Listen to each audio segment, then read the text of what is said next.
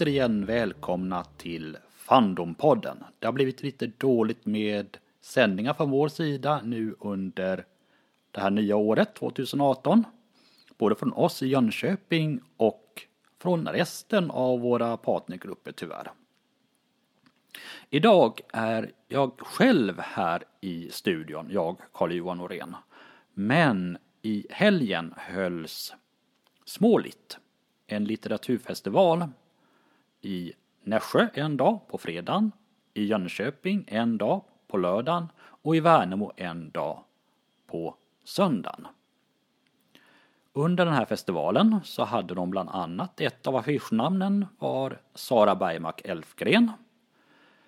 Och det var också ett stort antal av våra gamla kända fantastikförfattare och fantastikförlag som vi känner från SF-handeln på våra kongresser var också på plats på biblioteket i Jönköping. Och de fick även ett visst utrymme i programmet. Och här är en av panelerna som hölls. Space, the final frontier. Om konst i, om science fiction i konst och litteratur. Och medverkande på det här samtalet var Eva Holmqvist, som är känd från Fandompodden och en av mina kollegor här i Jönköpings Fandom. Niklas Wallenborg, konstnär verksam i Stockholm. Andreas Ögersjö, bibliotekarie i Huskvarna och brädspelare och stor fantastikläsare. Och Filip Lind, konstintendent i Jönköpings kommun. Och jag ber på förhand på ursäkt om det lite svajiga volymnivåerna i början av inspelningen och de klickljuden som kommer. Jag är inte helt hundra på att använda min inspelare i liveinspelningar under paneldiskussioner än. Men jag önskar en trevlig lyssning.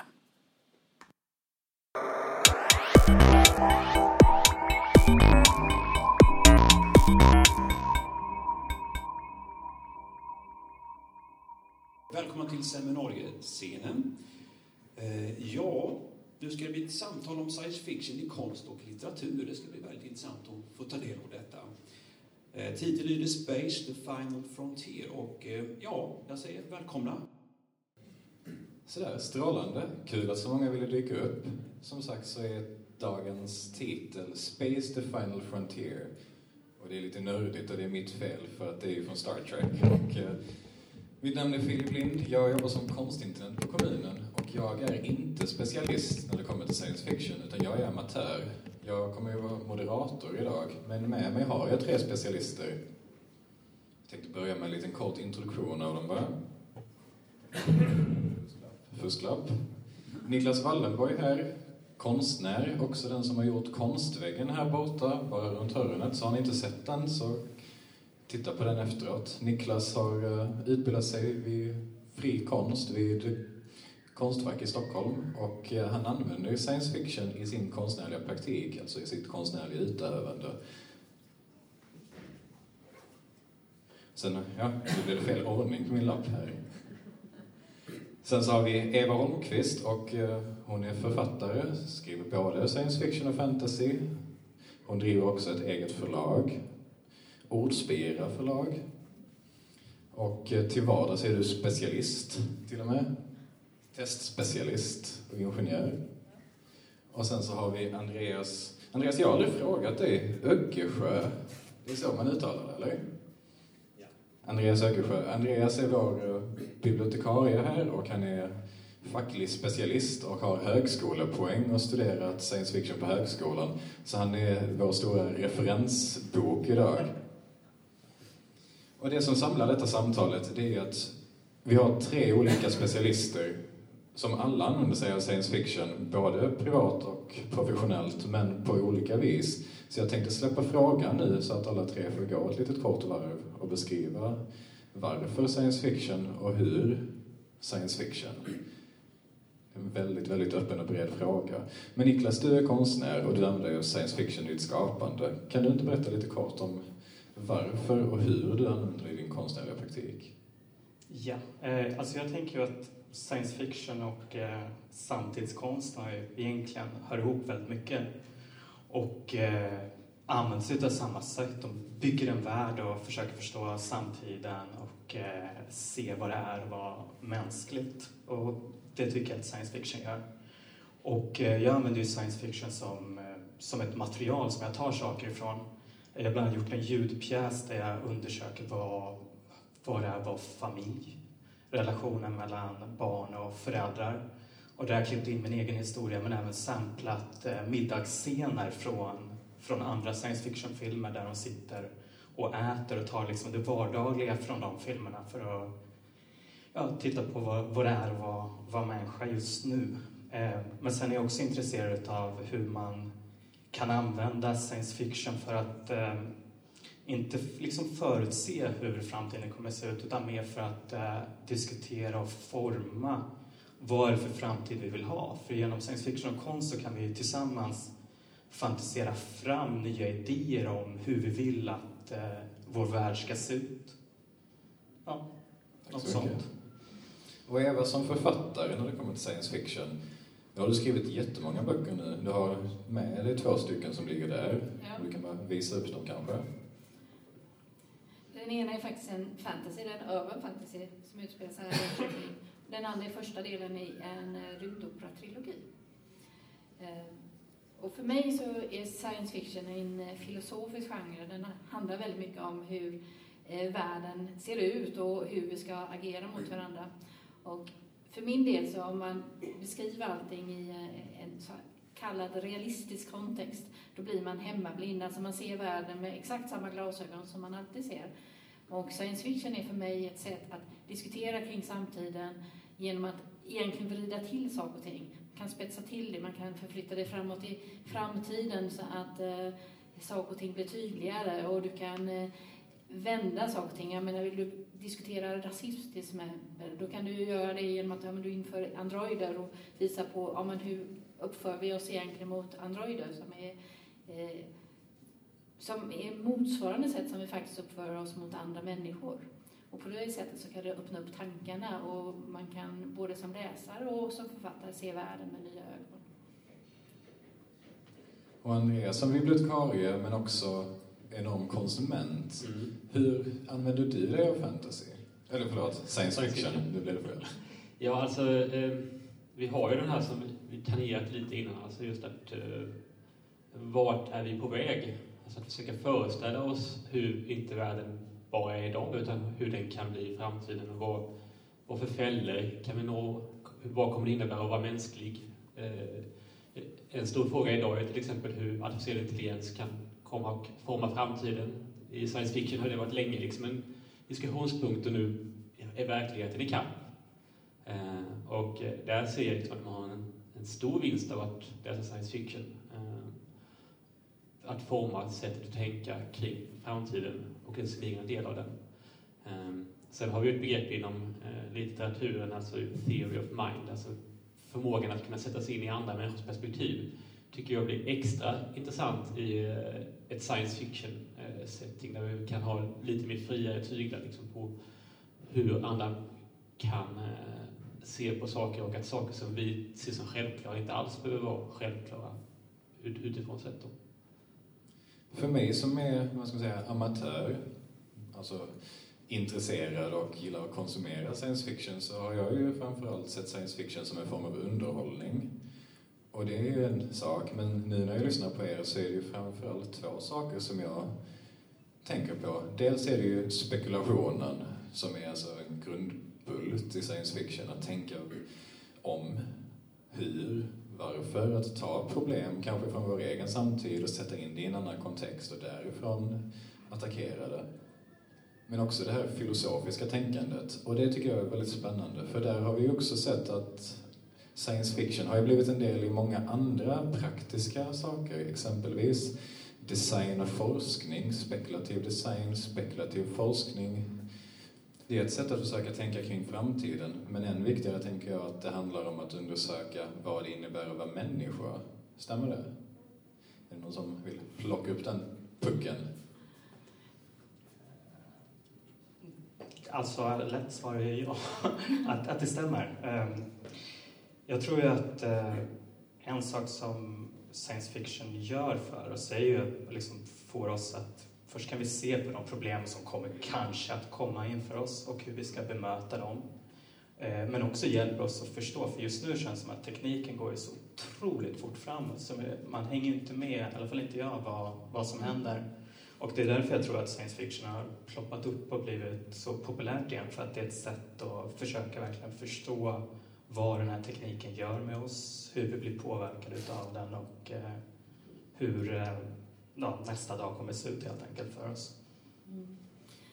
Och det är väl också så att eh, du kan experimentera med olika scenarier. Jag menar, om utvecklingen går åt det här hållet, vad skulle det innebära för oss som människor då? Men går den åt det här hållet, men vad får det för konsekvenser? Och just den här spännvidden, när man kan leka tankemässigt, så är det ungefär likadant som att du gör experiment, fast du gör experiment med orden egentligen.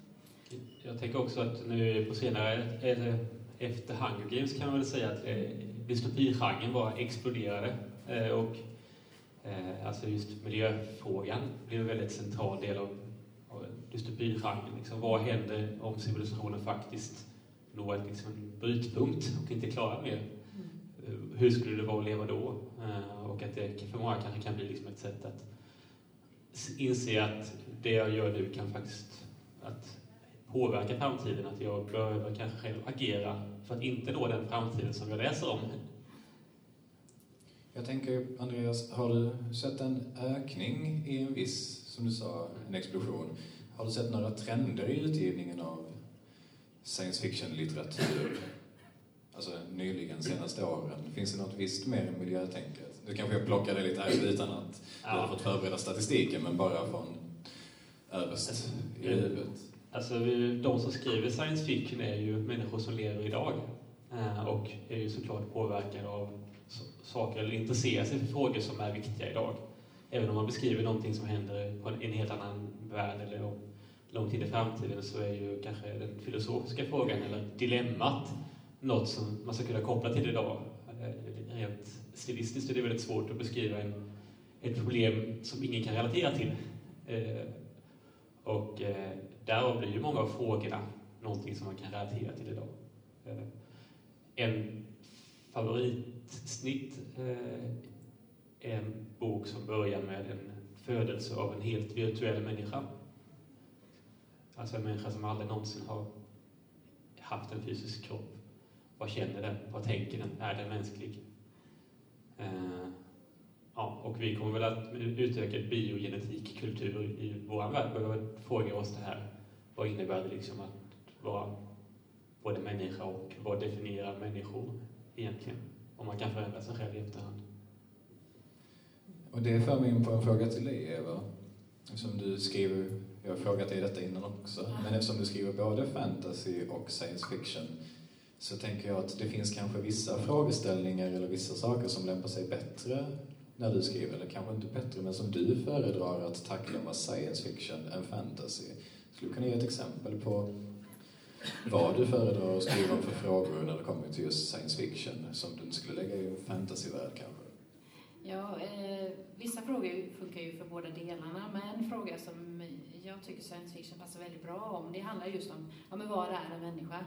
Eh, vad krävs för att du ska räkna någon som en människa?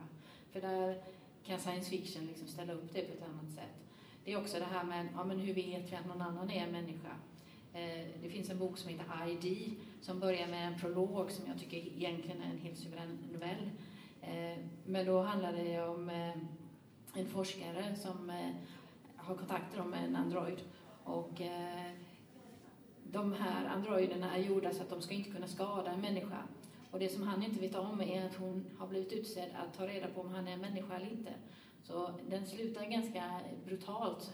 För hon kommer fram till slutsatsen att han är inte en människa. Eh, för att han är alldeles för eh, logisk i sitt resonerande. Mm.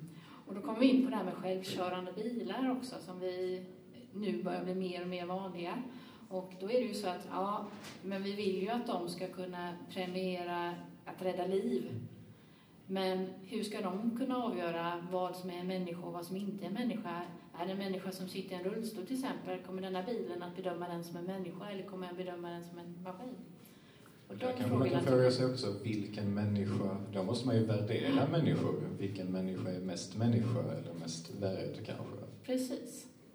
Niklas, jag tänkte nu, konst är ju någonting jag jobbar med och har lite koll på. Men det har ju funnits en del föregångare som, av konstnärer som har jobbat med sci-fi. Men jag kan tycka så att det känns som att sci-fi inom konst har fått ett uppsving. Är det något du håller med om? Eh, jo, det har det ju fått. Alltså, det har ju varit en biennal i Australien som tog upp eh, temat eh, samtidskonst och science fiction. Men det, tror jag tror att det är samma sak varför science fiction har kommit upp så fram i, i film och i Hollywood nu är just att vi går in i en tidsperiod där allting sker så otroligt fort så att vi, vi behöver stanna och försöka förstå vad det är vi ger oss in i. Och då är science fiction en väldigt bra sak att ta till som material att arbeta med. Men sen tänker jag också att eh, ett problem med, med framtiden science fiction alltid är att vi är väldigt påverkade av vår egen upplevelse av våran historia. Som för mig så kommer framtiden alltid vara liksom en storstad i kanske Asien där det regnar ständigt och vi sitter och äter nudlar framför en sån här blinkande neonskylt. Det är ju så det ser ut för mig. Och det är ju från Blade Runner som är från Metropolis, som är från italienska futurister, konsten. Och där pratar vi om de senaste hundra åren ungefär, så det har Ja. en ganska stereotyp bild av vad det innebär framtid och sci-fi. Urbanisering, mer och mer ja, katastroftänk situationer. Tänker att det skulle ju också kunna vara intressant. Det finns ju en del sci-fi som handlar om att man är kanske i mer eh, icke-urbana miljöer och liknande. Men därför är det ganska intressant att tänka på Sverige som ett väldigt stort land och den svenska sci-fi-scenen. För att jag får en uppfattning om att mycket av den sci-fi som vi konsumerar kommer inte från Sverige. Men sen efter att ha pratat exempelvis med dig Eva så har jag förstått att det finns en väldigt stor sci-fi-scen i Sverige. Jag skulle vilja berätta lite kort om den. Ja, alltså det har dykt upp en hel mängd. Jag menar, det har funnits en sci-fi-scen, men den har blivit ganska mycket starkare de senaste åren. Eh, med många små förlag som ger ut böcker och så vidare. Eh, men det finns, bland de som läser sci-fi, så finns det liksom en vågbrytare. För det finns en del som säger det, nej men vi vill inte läsa svensk science fiction, vi läser amerikansk eller så vidare. Eh, själv tycker jag det är viktigt att man faktiskt försöker konsumera science fiction som också är skriven här. För, för mig så är science fiction ett sätt att resonera kring samtiden. Den handlar egentligen inte om framtiden utan den handlar om samtiden. Och om man då bara eh, läser det som är skrivet i till exempel USA så får man en ganska ensidig bild av världen. Och det är som du som eh, liksom din bild av framtiden här. Alltså jag tror att vi formar ju framtiden genom vad vi skriver idag. Så om du bara ser en viss eh, typ av samhälle, ja men då är det den typen av samhälle som framtiden går mot. Så därför så tycker jag att det är jätteviktigt att man faktiskt eh, läser eh, och även betraktar konst som kommer från olika kultursfärer och inte bara från Am- Amerika till exempel. Men det är ju det, är det som är skönt, det har blivit lättare att få tag i Ja, böcker och berättelser från andra delar utav världen än bara, bara USA som det har varit väldigt länge. För science fiction har ju varit ganska mycket den vita mannens fantasi om, om framtiden. Och det är ju tråkigt. ja. Och det är ju jätteviktigt där frågan om representation som i allt annat. Men det är också, kan vi skapa förutsättningar för det genom science fiction också? Att ta in dessa, alltså i konsten, i litteraturen, i urvalet på biblioteket. Det kanske kan vara intressant för dig Andreas. Mm. Ja, alltså där är det ju det är viktigt för oss att, eh, att alla ska kunna känna att de har någonting de kan hitta i samlingarna. Någonting som kan ge dem någonting och att hitta kvinnliga förebilder i science fiction är oerhört viktigt.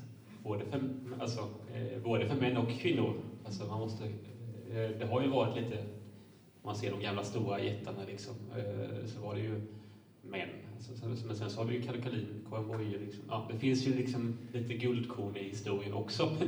Mm. Mary Shelley kanske man skulle kunna lägga in lite där också, då, kanske med Frankenstein och lite, lite sånt här i sin tid. Eh, men eh, vi har ju idag ett, ett stort...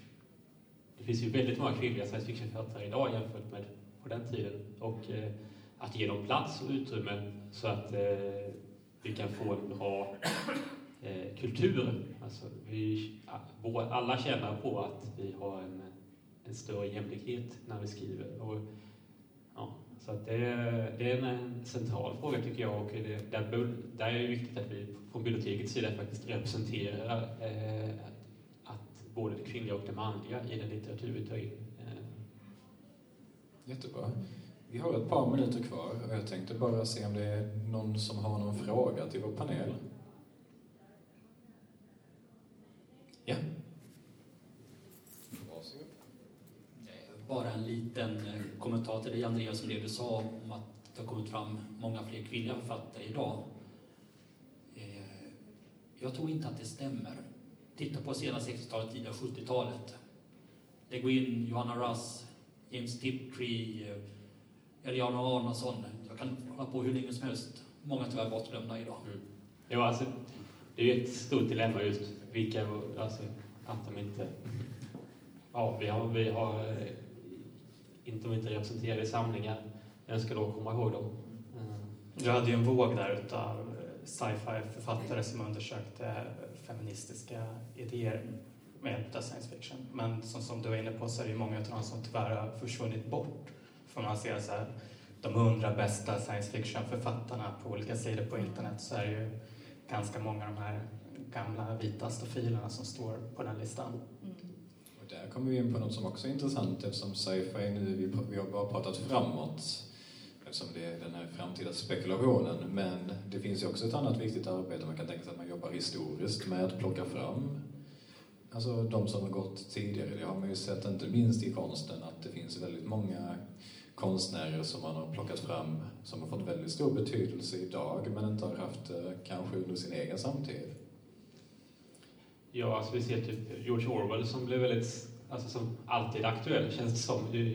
mer aktuell ju längre tid det är sedan han skrev sin bok. Eh, vi ju Jane Samyatin eh, som skrev på 20-talet en eh, beskrivning av en totalitär stat som väldigt tydliga vibbar. Alltså man kan verkligen tänka sig att eh, Orwell skrev eh, eller hade läst eh, och var lite influerad av liksom en inglasad stad där de hade, fick bara tycka och tänka det som var kritik mot den totalitära staten, precis som Orwell. Där har vi också ett bra alternativ i en svensk författare, Karin Boye till exempel, som också skrev Kallocain innan George Orwell, tror jag, mm. som också handlar om en totalitär framtidsstat. Innan vi slutar vill jag säga tack så jättemycket till panelen. Tack. Och så vill jag säga att en trappa ner så finns det en hel avdelning med utställare som har science fiction och fantasy. Inte bara Eva med sina böcker och eh, sitt förlag, det finns ett par till. Sen har vi också en nyutgiven box här från Novelix med en samling av sci-fi-noveller. Så gå ner och kolla den där. Tack så jättemycket. Tack.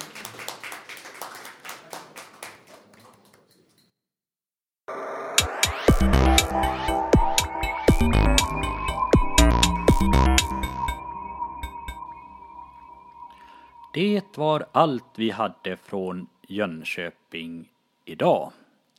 Jag vet inte ifall avsnittet kommer att sändas före vinter eller efter vinter i Uppsala, men tyvärr kommer jag inte att vara där.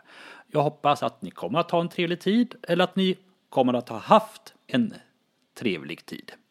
Vi ses någon gång i framtiden. Hej då!